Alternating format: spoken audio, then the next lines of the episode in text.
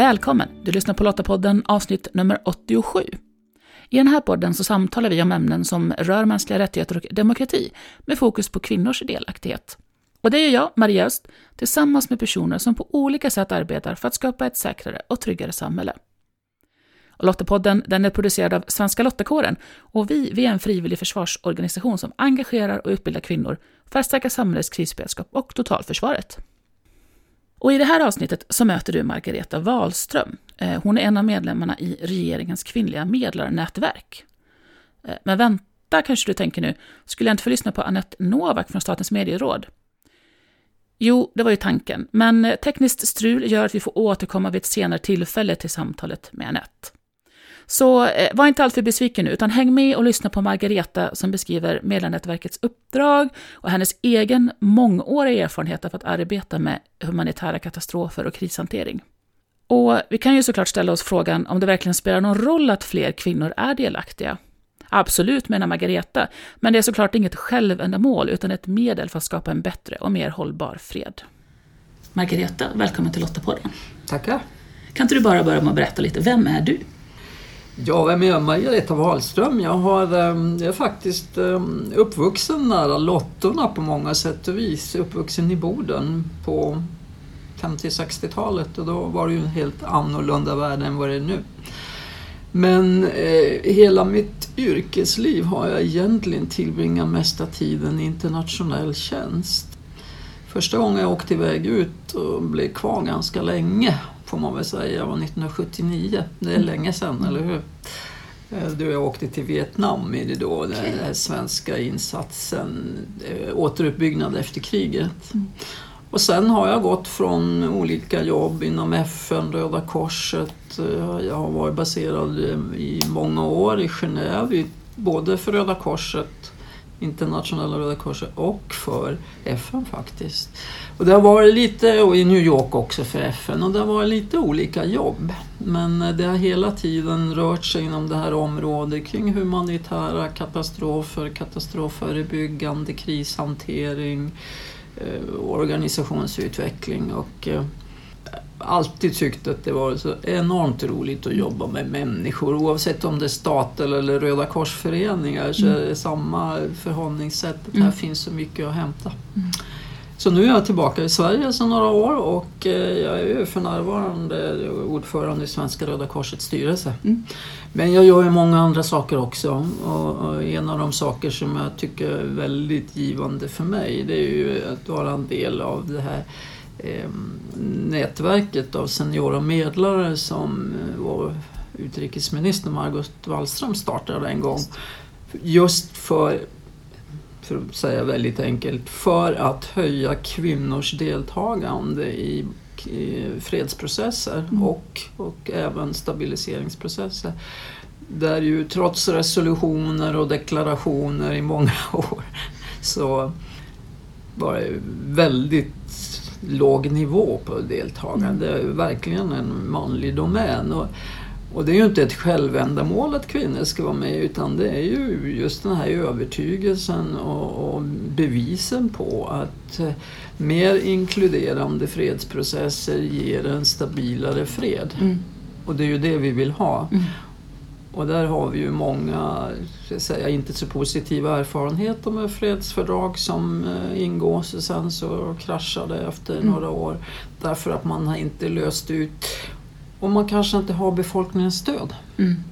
Ja, just det. Så det här är ju också just den här frågan hur, hur ser man till att befolkningen både förstår, stödjer och kommer att stödja ett fredsfördrag mm. även om det skulle vara inte helt perfekt. Mm. Det är de ju sällan men, men i alla fall i de grundläggande eh, relationerna mellan de som ingår fredsfördraget och befolkningen som ska mm. skydda det. Då.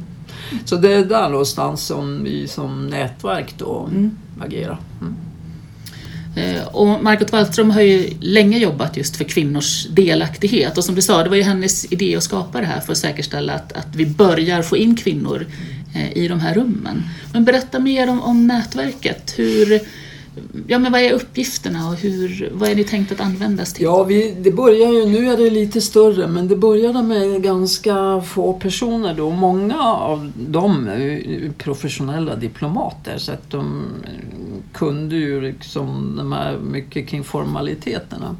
Men sen har vi utökats med människor från civilsamhället som jag själv, andra experter, jurister, folk som kan ekonomi och handelsfrågor.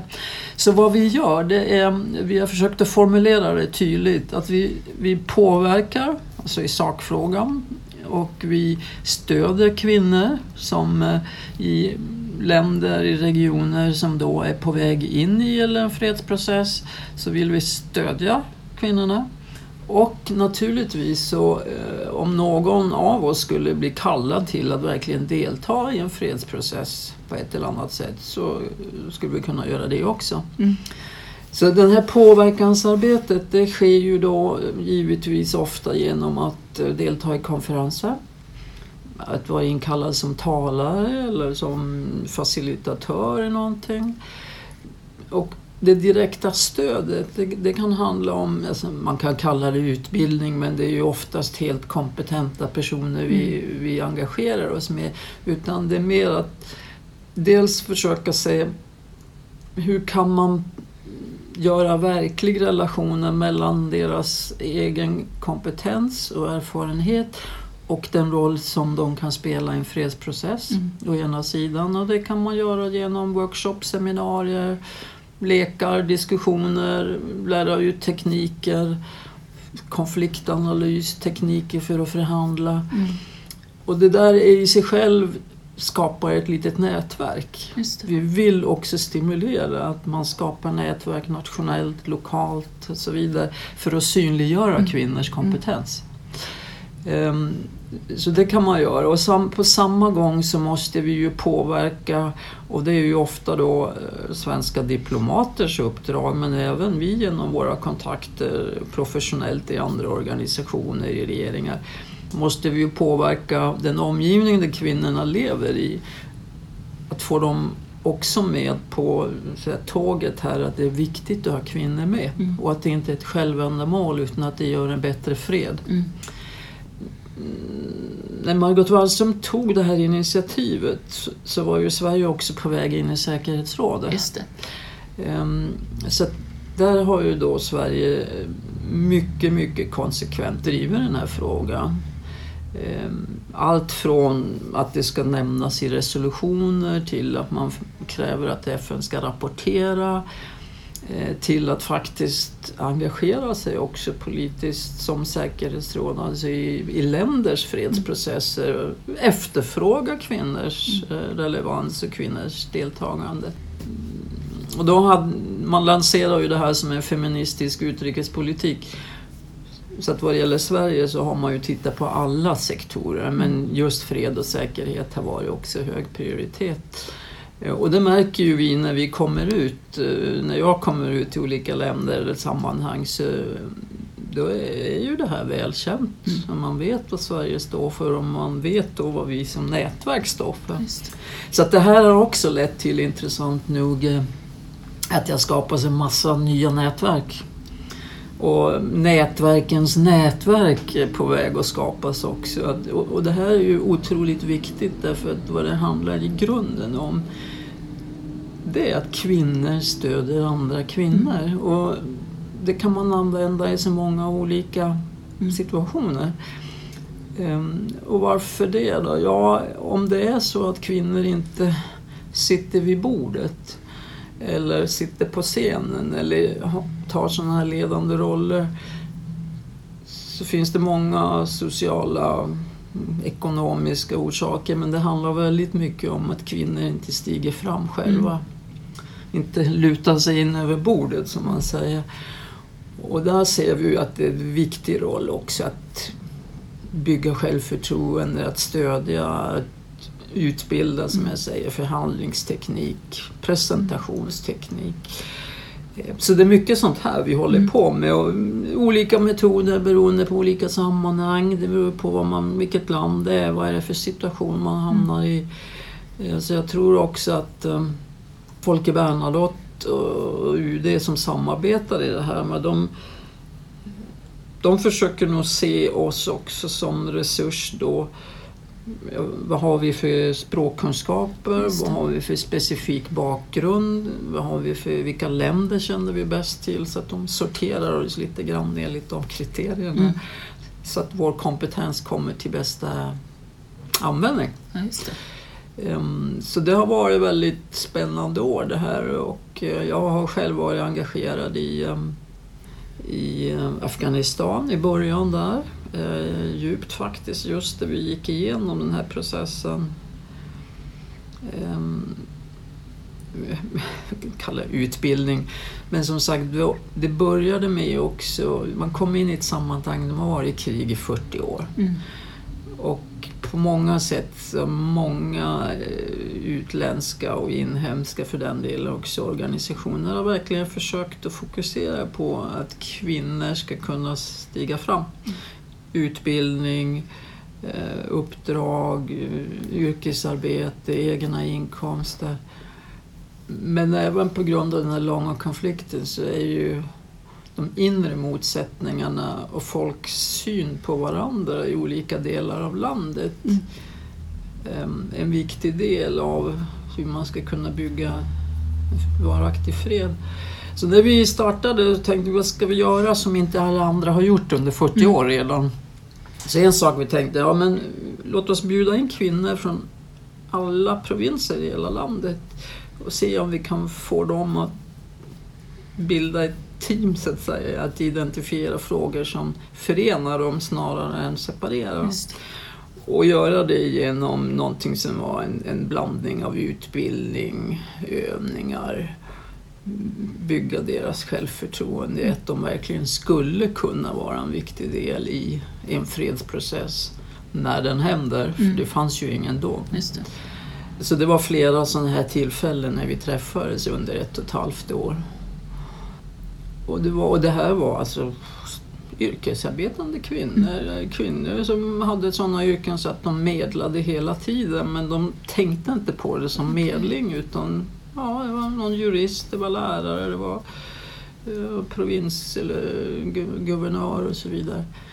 Det var verkligen nyttigt att se hur de fick så här, ja men det här kan vi ju, ja just det, det vet vi hur man gör, ja men använda det på det här sättet också lita på varandra och sådana här mm. saker. Mm. Så det var väldigt värdefullt det där och jag känner nu som sagt var, man måste den metod man använder bestämmer man på grundval av den situation man mm. går in i så man kommer inte med någon, eh, någon standardmodell, någon blueprint och mm. säger så här ska vi göra utan säger så här, vad kan vi göra tillsammans om det är det här målet vi vill uppnå. Mm. Så det där är ju också utvecklande för oss, eller hur? Ja, vi lär oss ju en massa saker på sånt här. Mm. Mm. Och just utbytet tänker jag måste Absolut. vara otroligt givande. Ja. Mycket, alltså, både väldigt personliga mm. historier man hör och, och man ser dynamiken utvecklas och så vidare. Så här, och så känna att det... Och, och där bidrog det här med all säkerhet också samtidigt som sagt var påverkan visa vår regering och andra aktörer, höja profilen på frågan och har ju lett till att man verkligen ansträngt sig för att få in kvinnor mm. i fredsprocessen. Den som nu pågår, om man nu kan kalla det fredsprocess. det är ju lite, men försöken finns ju där mm. så att i, i de institutioner och de mekanismer som man har är det mm. nu i alla fall ett respektabelt antal kvinnor. Mm. Men jag tänker då, vad, vad utmärker en bra medlare? Ja, um, en medlare är ju de facto en funktion som ska vara så att säga neutral till två grupper som har olika syn men samtidigt hjälper dem att nå kanske samsyn. Så det måste ju vara en otroligt god lyssnare. Mm.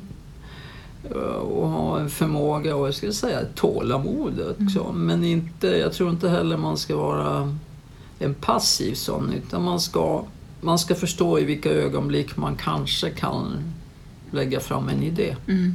Om man tycker att det finns någonting i de här grupperna. Ehm, driva på lagom Men att vara medlare och det är ju lite skillnad på att vara medlare och facilitatörer och vi är ju ofta, tror jag, snarare facilitatörer än medlare. Mm. Genom att göra det möjligt att, så att säga, träffas i ett ja. sammanhang och bygga förtroende mellan grupperna. Men även där krävs det ju en sån här väldigt god avlyssningsförmåga mm. och avläsningsförmåga mm. tror jag. Mm. För det är ju inte allt som sägs Nej, det. utan det är mycket som man måste se. Mm. Allt från kroppsspråk till människor på gott humör eller mm. inte och så vidare. Var, var går deras gränser egentligen? Mm. Så det där är två grundläggande kompetenser, eh, instinkter som man mm. måste ha när man går in i sådana här sammanhang. Mm. Och du då som har haft ett väldigt långt engagemang, eh, naturligtvis också i nätverket men även innan dess då för humanitära frågor. Vad är, vad är din drivkraft? Vad är det som driver dig? Det är ju människorna, det är ju så oerhört roligt. Alltså nu kan jag inte säga att det är inte alla människor som gillar vad man gör, det är inte det det är frågan om utan tillräckligt många får man ett gensvar och man ser kraften. Mm. Och jag brukar ofta få den här frågan, ja, men inte, blir du inte deprimerad av alla katastrofer och sånt där? Så, nej, tvärtom så ser man ju just i katastrofer människors styrka och förmåga mm. att eh, inte bara överleva utan på något sätt att höja sig över sig själv, mm. över sina egna begränsningar, hjälpa andra, hjälpa sig själv. Inte glömma bort men lägga det bakom sig och mm. bygga upp sitt liv igen. Det är på något sätt det som det här allting handlar om. Mm. Det, bevara hoppet. Ja. Men jag tänker framåt då. Mm. Vad, känns det positivt att kvinnor är på väg att ta en större plats? Ja, ja, absolut. På många sätt. Jag har gjort det här inom Röda Korset också nu. Eh, för där kom jag ju tillbaka till, ett, trots att precis som i Lotterna, men i Röda Korset är ju kvinnorna basen för mm. verksamheten och frivilliga i stort sett i hela världen. Mm. Och ändå så kom man till en organisation där hela ledarskap, garnityret var män. Kanske 10 procent kvinnor på sin höjd. Så du undrar mig liksom, hur blev det så här? Mm. Eh, så då satte vi igång en eh, mobiliseringskampanj med kvinnor som bygg, byggde just på att vi skapar ett stort nätverk i hela världen. Och med en enda målsättning, alltså vi kan inte lösa alla problem här men vi kan se till att vi ändrar det ledarskapsgarnityret på Genève-nivå mm. med fler kvinnor. Och det har varit ett fantastiskt gensvar på det. Och det, det kändes som här, ja det där var en sån här frukt som var färdig att falla ner. Det mm. krävdes att någon tog tag i det och skapade en kampanj omkring det. För det här, ett nätverk är inte en organisation, ett nätverk är ett mm. nätverk. Så då måste alla engagera sig på något sätt. Så när jag ser att det, det verkligen går att skapa förändring på det här sättet så är jag ju väldigt optimistisk. Men nu måste jag säga också att vi ser ju runt i världen nu och det är ju inte... Det är ju lite... man kanske inte ska kalla det backlash, men man ser ju att det är lite liksom, svagare engagemang och, och liksom lite mer isolering kring sociala normer. Och där måste vi verkligen hålla emot mm. för det kommer att drabba alla. Om mm. det drabbar kvinnor så drabbar det mångfalden, det drabbar allting. Um, så jag tycker vi ska hålla fast och höja takten lite grann här och där. Och eh, ibland får man ju, jag har ju fått sådana här frågor, ja men liksom Spelar det någon roll om det är mer kvinnor då? Precis som det här bara är en eh, formsak. Och det vet ju. Det finns ju goda vetenskapliga studier för konsekvenserna av att ha fler kvinnor i styrelser, i organisationer, i företag. Så att, eh, ja, det gör skillnad. Men jag kan ju inte alltid säga precis exakt konsekvenserna mm. av det. Ehm, dessutom är det ju en rättighetsfråga och det är en enormt viktig ekonomisk fråga. Mm. Att inte använda den fulla kapaciteten i 50 procent av Mm. mänskligheten för vår gemensamma ekonomiska utveckling är ju, det är ju bara dumt. Eller hur? Mm. Eh, Det kanske är lite förenklat när jag säger det sådär men att, att, att kvinnor... eh, Det brukar vi alltid säga eh, att investera i flickors och kvinnors utbildning och ekonomiska oberoende är de bästa instrumenten för en hållbar social och Mm. ekonomisk utveckling idag. Mm. Och det förblir ju sant, det ser man ju på de länder där de har släppt loss Mm. kvinnokraft. Så det är väl eh, som sagt var, håll fast, höj takten, var praktisk, konkret. Eh, Och det kan vi vara idag. Vi vet så mycket om mm, så att säga, de här frågorna så att vi kan vara väldigt konkreta. Vi behöver inte vara demagogiska om Mm. det inte passar. Mm. Vi kan vara demagogiska också. Men för det mesta så är det mycket bättre att vara, lägga fram kalla fakta. Margareta, tack så jättemycket för att vi fick eh, lära oss mer om nätverket från dig. Tack ska du ha. Ja, det är mycket tänkvärt hon säger, Margareta. Mycket intressant att eh, fundera över, speciellt när det gäller kvinnors delaktighet. Eh, och jag blir så speciellt glad av att lyssna på det hon säger, för mycket av det hon lyfter, det här med att kvinnor behöver nätverka för att inse sina styrkor och att kvinnor behöver luta sig in över bordet, det är precis det jag får med mig av att vara Lotta. Alltså det här att växa i självförtroende och få öva på att ta plats. Och, och i Svenska Lottakåren så har jag precis det här starka nätverket där kvinnor stödjer andra kvinnor. Och jag har funderat mycket på att det här med att nyttja våra nätverk är kanske något som vi kvinnor generellt är dåliga på. Så vad hittar du din styrka? Länk till mer information relaterat till det vi samtalat om i det här avsnittet det hittar du på lottapodden.se. Och om du, precis som Svenska Lottakåren, tycker att fred, demokrati och mänskliga rättigheter är värda att försvara och vill engagera dig för ett säkrare och tryggare samhälle, ja men gå då till svenskalottakåren.se. Där hittar du information om hur just du kan bidra. Och nästa avsnitt av Lottapodden det kan du lyssna på om två veckor, den 20 februari. Så om du inte redan gör det, prenumerera gärna på Lottapodden för att säkerställa att du inte missar nästa avsnitt. Och du hittar podden i Apple Podcast, på Podbean eller på Spotify. Och om du gillar Lottapodden, berätta gärna för andra om den så att fler hittar oss och kan lyssna på samtalen.